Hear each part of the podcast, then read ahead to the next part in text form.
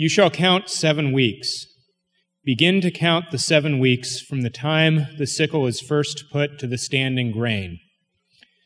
Then you shall keep the Feast of Weeks to the Lord your God, with the tribute of a freewill offering from your hand, which you shall give as the Lord your God blesses you.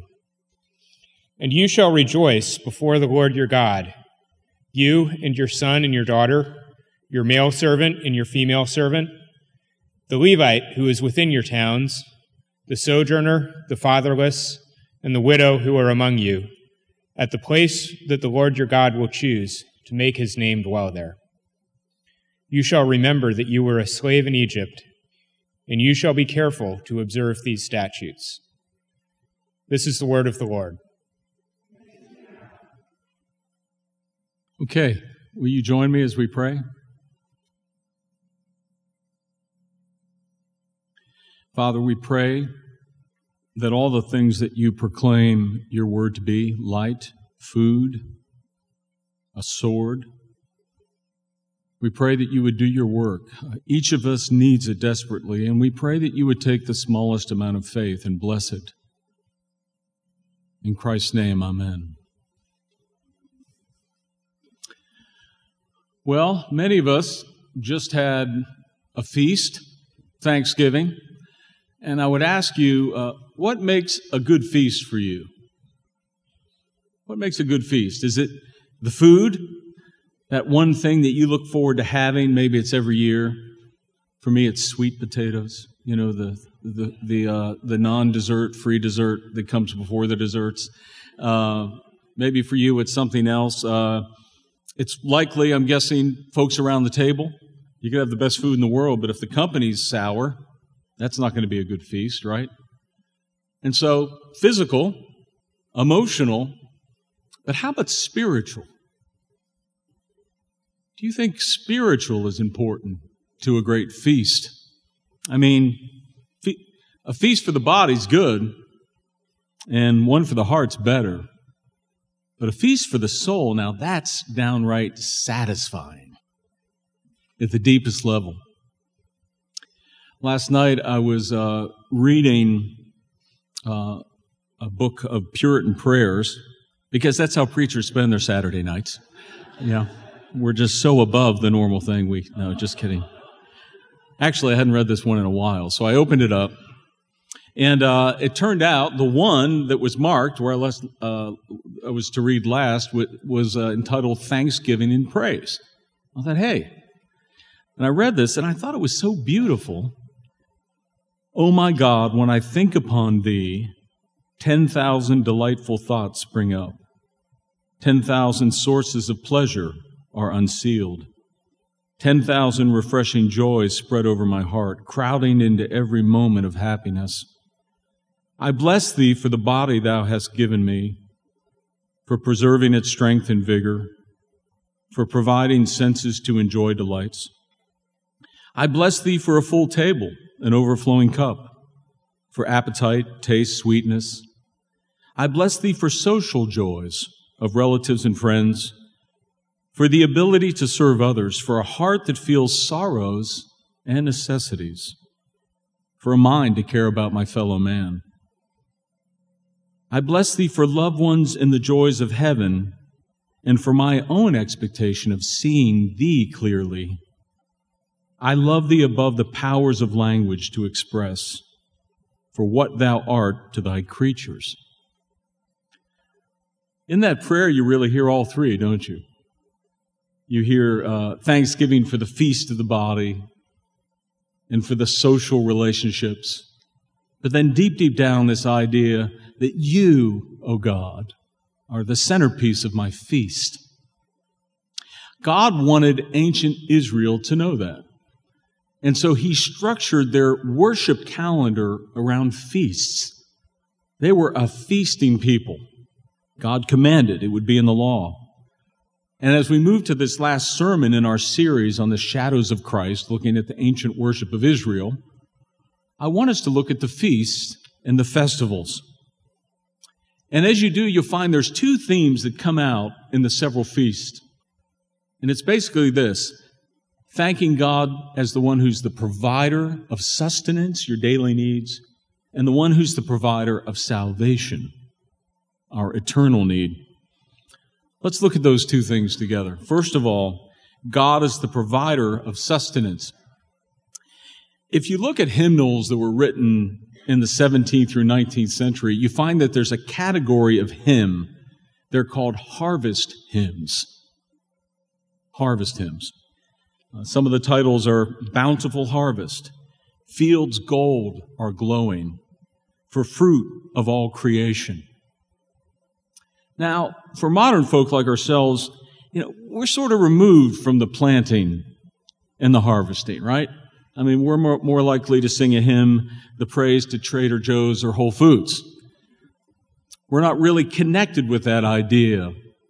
And so it's a little bit harder for us to understand God as provider, isn't it? We have to labor a little bit more to see His hand.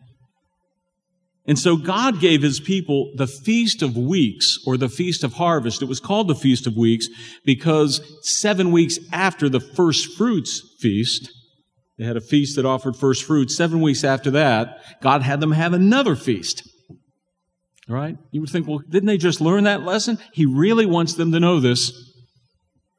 And so they would have this Feast of Weeks, 50 days after. And there were 3 different things that He says, and you see it in the passage, that He wanted them to do during this feast.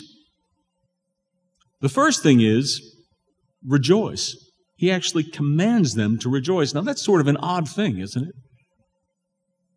Well, I find that I often need to be reminded or maybe even commanded to rejoice. Yesterday I was having one of those mopey days. Have you ever had those mopey days?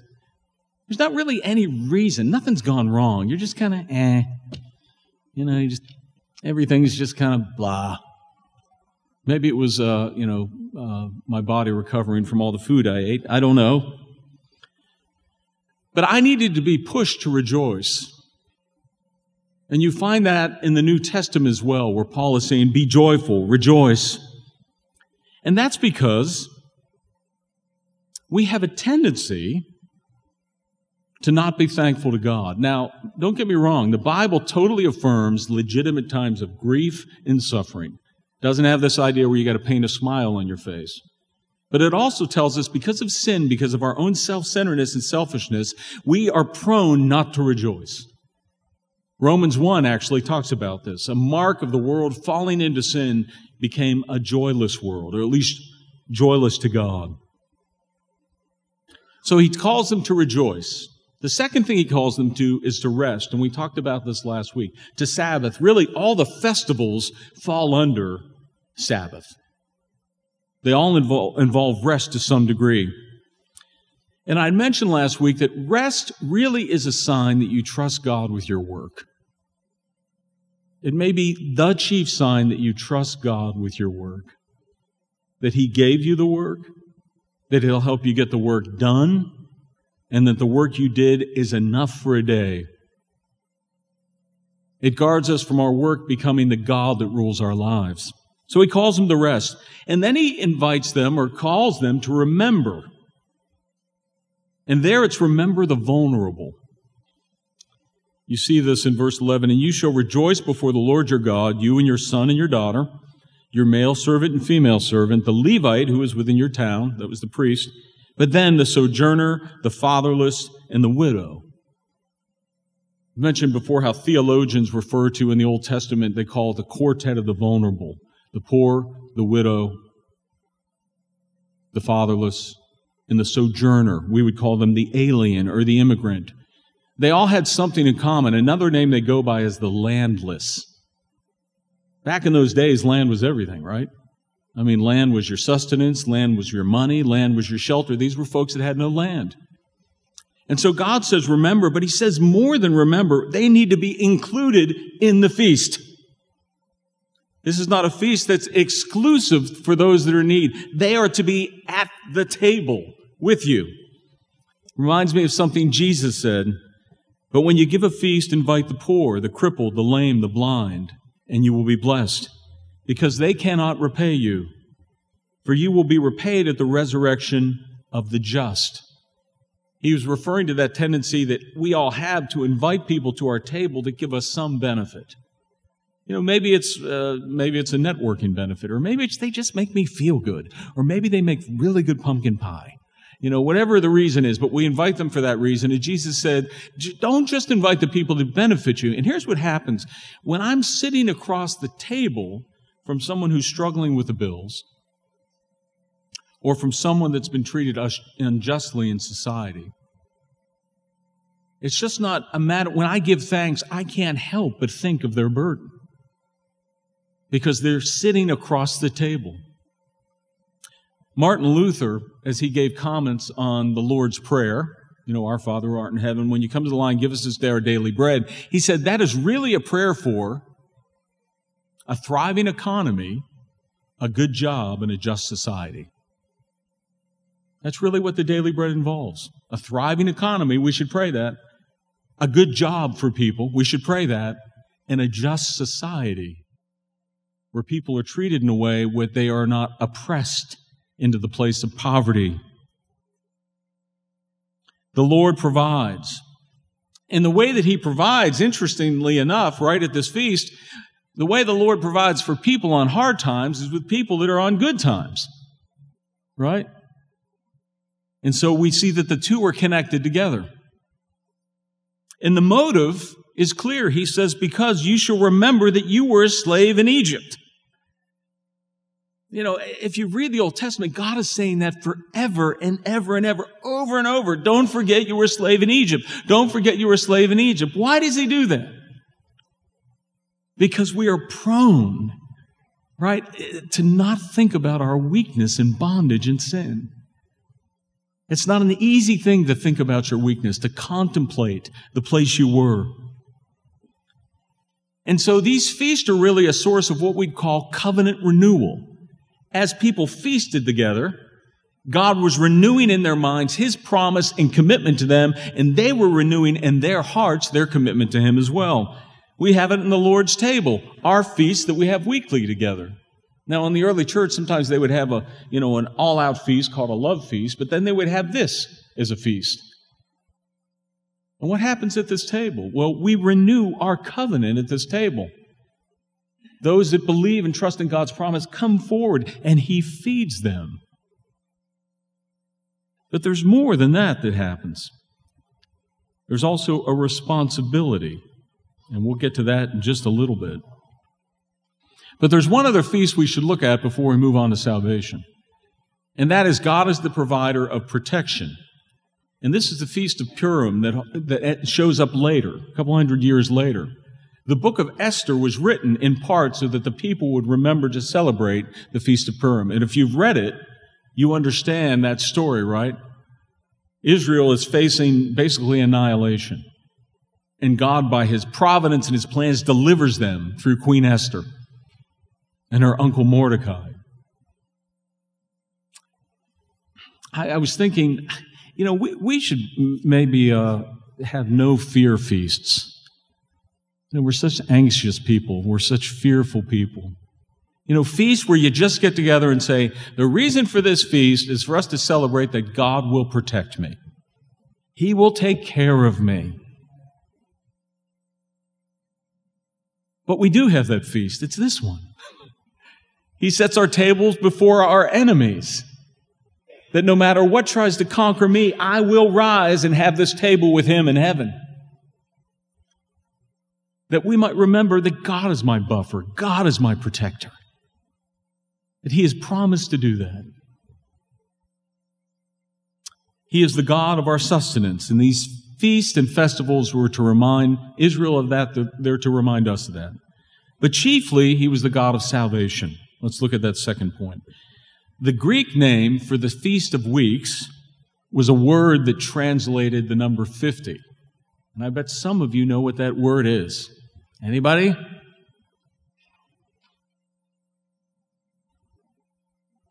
Anybody? Think Acts chapter 2. Starts with a P.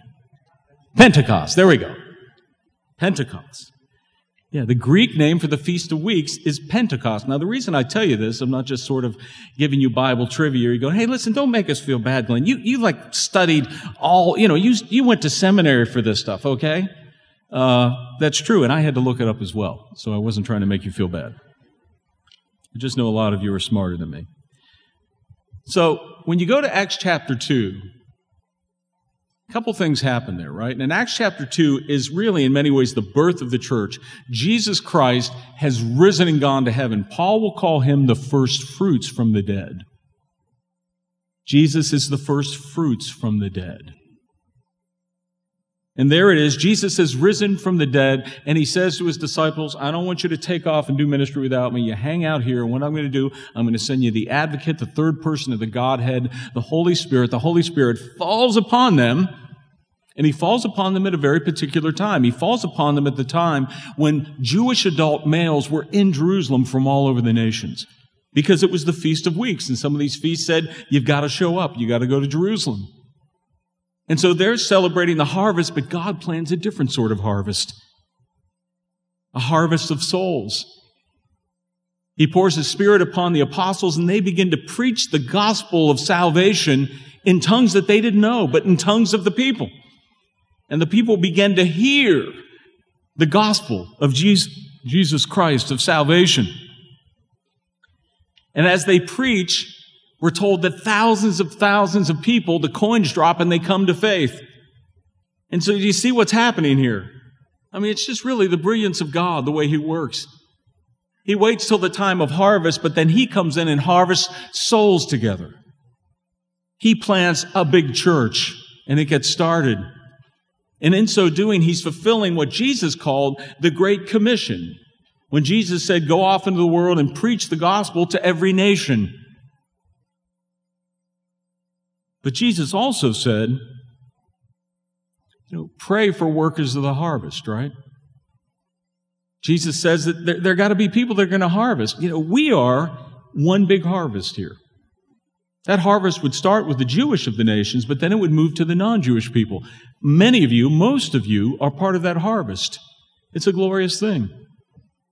And someone, God used someone to plant seeds and to harvest you. It may have been your mom and dad. It may have been your grandparents. It may have been a friend at college. It may be a work colleague. But you heard about the gospel, and God brought you into that fold. Would you pray that God brings workers for the harvest to our church? Pray that God brings gatherers. Pray that people that have that gift, it gets fanned into flame, because we need people to help us bring in the harvest, don't we? Jesus says before go do, He says pray that there'll be workers of the harvest. But there are a couple more festivals we need to look at. One was called the Feast of Trumpets. Now trumpets get your attention, right?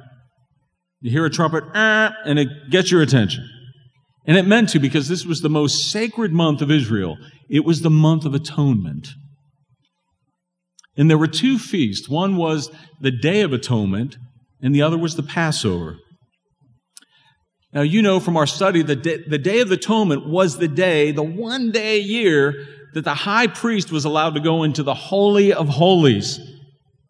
And they sacrificed an animal, and he would sprinkle blood in the tabernacle. And it was the day that he put himself, his family, and the people of Israel before God to say, atone for our sins. God commanded him to do that. This is a wonderful God. He commands you to be forgiven. He commands you to be saved and delivered. But also, there was something that happened with two goats. Maybe you've heard the phrase scapegoat before. Well, that actually comes from a biblical idea. Two goats were brought by the people. One goat, they did this by lot. One goat would be sacrificed, but the other one, the high priest would lay his hands on the head of the goat, and they would shoo that goat way out into the wilderness where it would never be seen again. A reminder of the biblical promise that He removes our sins as far as the east is from the west. But Jesus Christ, as we know, is depicted in those we sang about, the Lamb who is my righteousness. Jesus is that sacrifice on the Day of Atonement, the day that he was crucified on the cross. That is the Day of Atonement, the one that all these looked forward to. And Jesus is the one that takes your sins far, far, far away from you. They get placed on his head, and he's crucified outside of the city. I need to ask you, in what are you trusting for atonement? And what do you trust for atonement? Practically, I mean. Are you trusting in this idea that, you know, God will grade on a curve and things will shake out at the end? I think a lot of people really do trust in that. This idea that when I get up there, even if I didn't really believe in you, even if I didn't know what's going on, if there is a God, I'm going to show up and he'll see I wasn't as bad as I should be, and that's going to be my ticket. So you're trusting in yourself, in your own merit for atonement. Other people trust in the things that they do, whether they're religious or non-religious, whether it's my nonprofit work or the fact that I'm committed to a church. But none of that was God's story. That wasn't what he planned. The atonement that he has offered is through his Son. He dies the death we should have died. He lived the life we should have lived. And the Lamb becomes our righteousness. But then the Passover also brings us in another direction. The Passover was a celebration of God's election and God's grace. Now, those of you familiar, has anybody ever attended a Passover meal? I'm curious. A couple people? Yeah, more than a couple. Yeah. Well, you know, this was the feast that God commanded Israel to do before they left Egypt. And Passover comes from the name that he would pass over the homes that had put blood on the doorpost. It wasn't because it was magic. There were a couple things that we learned from that, right? One, we learned that it wasn't like God just passed over Israel because they were Israel. This wasn't nationalism. This wasn't God saying, well, gee, I just like the Israel people. They would be judged in their sin and guilt. They were sinners too, just like the Egyptians. But God in his mercy says, although you don't deserve it, I'm going to be the one that puts the sign or gives you the opportunity for a sign. And then they had this meal together, right? They would eat bitter herbs. That was to remind them of the slavery that they had in Egypt. They would have greens that were dipped in salt water. That was to remind them of crossing the Red Sea. They would also consume a lamb that had no broken bones. If you go to the Gospels, at the crucifixion, you notice something that happens. Jesus is being crucified next to two thieves. And after people suffered in the crucifixion, right, because you're nailed to a cross, and the way people would try to stay alive because their lungs were closing in was they would naturally push up on their legs just to get air. And after a time, the Roman soldiers would come by and they would break the legs of people so they wouldn't be able to push up and they would die sooner. But we're told when they come to Jesus, he's already dead. Why does God say that? Because God wanted to fulfill that Jesus was the Passover lamb. No bones would be broken. But also, we're told that this meal was replaced. When Jesus had the Last Supper with his disciples, he was saying, I fulfilled the Passover meal. That was the old covenant meal. This is the new covenant meal. This is the meal that tells a different story, right? But the same story as well. As you look at the bread and the wine representing his blood and body, you realize he took the bitterness for me. He drank the cup of wrath down to the dregs. That he was the one that crossed my Red Sea, the sea of death for me. That he crossed from death into life. That he was the lamb that was slain. And he was the one that lived without any leaven. In the Passover, one of the things that had to be done is they had to clear yeast or leaven out of the home. It was an object lesson again, everywhere. You can imagine all the work that was. They have brooms, everything. They're making sure there's not any in the house. God wanted them to be meticulous, seeing whether or not there was yeast, leaven anywhere in the house. Well, you and I are supposed to have a similar response. Jesus said in Matthew 16 that leaven is a metaphor for corruption or sin. Listen to what the Apostle Paul said. Cleanse out the old leaven, for Christ our Passover lamb has been sacrificed. Let us therefore celebrate the festival, not with the old leaven, the leaven of malice and evil, but with the unleavened bread of sincerity and truth. Do you understand what he's saying there?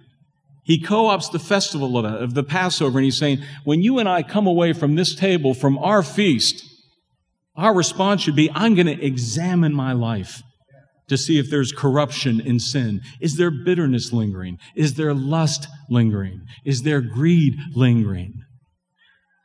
We're to examine ourselves after the feast, that we might rid ourselves of all those things. Well, for the last feast that we'll talk about, and this briefly, was the Feast of the Tabernacle and the Feast of the Booths. This was sort of Israel's version of going camping. Well, they did a lot of camping in the wilderness, but this was a different sort. Now imagine it was supposed to be fun, but they would make these booths, temporary booths together, and they'd have to live there for a week. There'd be a big feast at the beginning, a big feast at the end. And that was supposed to remind them of the wandering they had in the desert. They had no place to go. They were wandering in the wilderness. So another genius of God, the way he plans things. You go to the gospel, and Israel's celebrating that feast. And Jesus comes into the feast, and on the last day, he says, if anybody is thirsty, they can come to me, and I will give them water, living water for life. What happened when Israel was thirsty in the desert? God called miracle water to come out of a rock. Jesus is saying, I am that rock. I am the water that you need to drink. That means if you're in a wilderness right now, the wilderness of loneliness, the wilderness of sorrow, the wilderness of skepticism, the wilderness of poverty or sickness. He meets you with what you need. He meets you with water for your soul, that you might be able to go on. This is the fulfillment, because you and I are still pilgriming. You know, sometimes we forget this. God said that His kingdom had come, but it's not all the way here. Why is it important to remember we're still pilgriming? Because you won't get so bummed out and depressed when you think, why do I feel this kind of like I'm lost? Because we're still pilgriming together. But there you have the Messiah in the wilderness calling you to Himself. And in that, we take all these feasts together and these festivals, and we gather them all together, and we realize they're a shadow. They're a shadow of the feast of the Messiah, the feast of the Lamb of God, the day where you and I will eat at the table of God, and there'll be no more tears, and there'll be no more sorrow, and there'll be no more sin, and no more loneliness. We will sit at that table with Him. All those feasts were pointing ahead. And it's the Messiah who has basically provided for everything we've talked about over these last weeks. It's Christ that's given us a sacred place in Himself. It's Christ that has led us in sacred acts as we offer ourselves. It is Christ who is the high priest who has made us priests. And it is Christ who has given us sacred time, because we'll feast for eternity. As C.S. Lewis would say, joy is the serious business of heaven.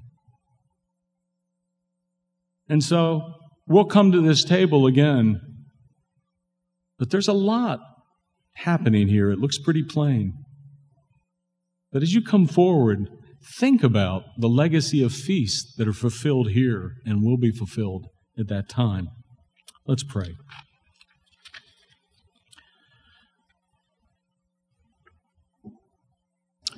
Father, thank you for your commitment to feed your people rich food and wine on the mountain of the Lord. We pray as we come forward and eat, we would start to taste the menu on the other side. Help us to come in faith. In Christ's name, amen.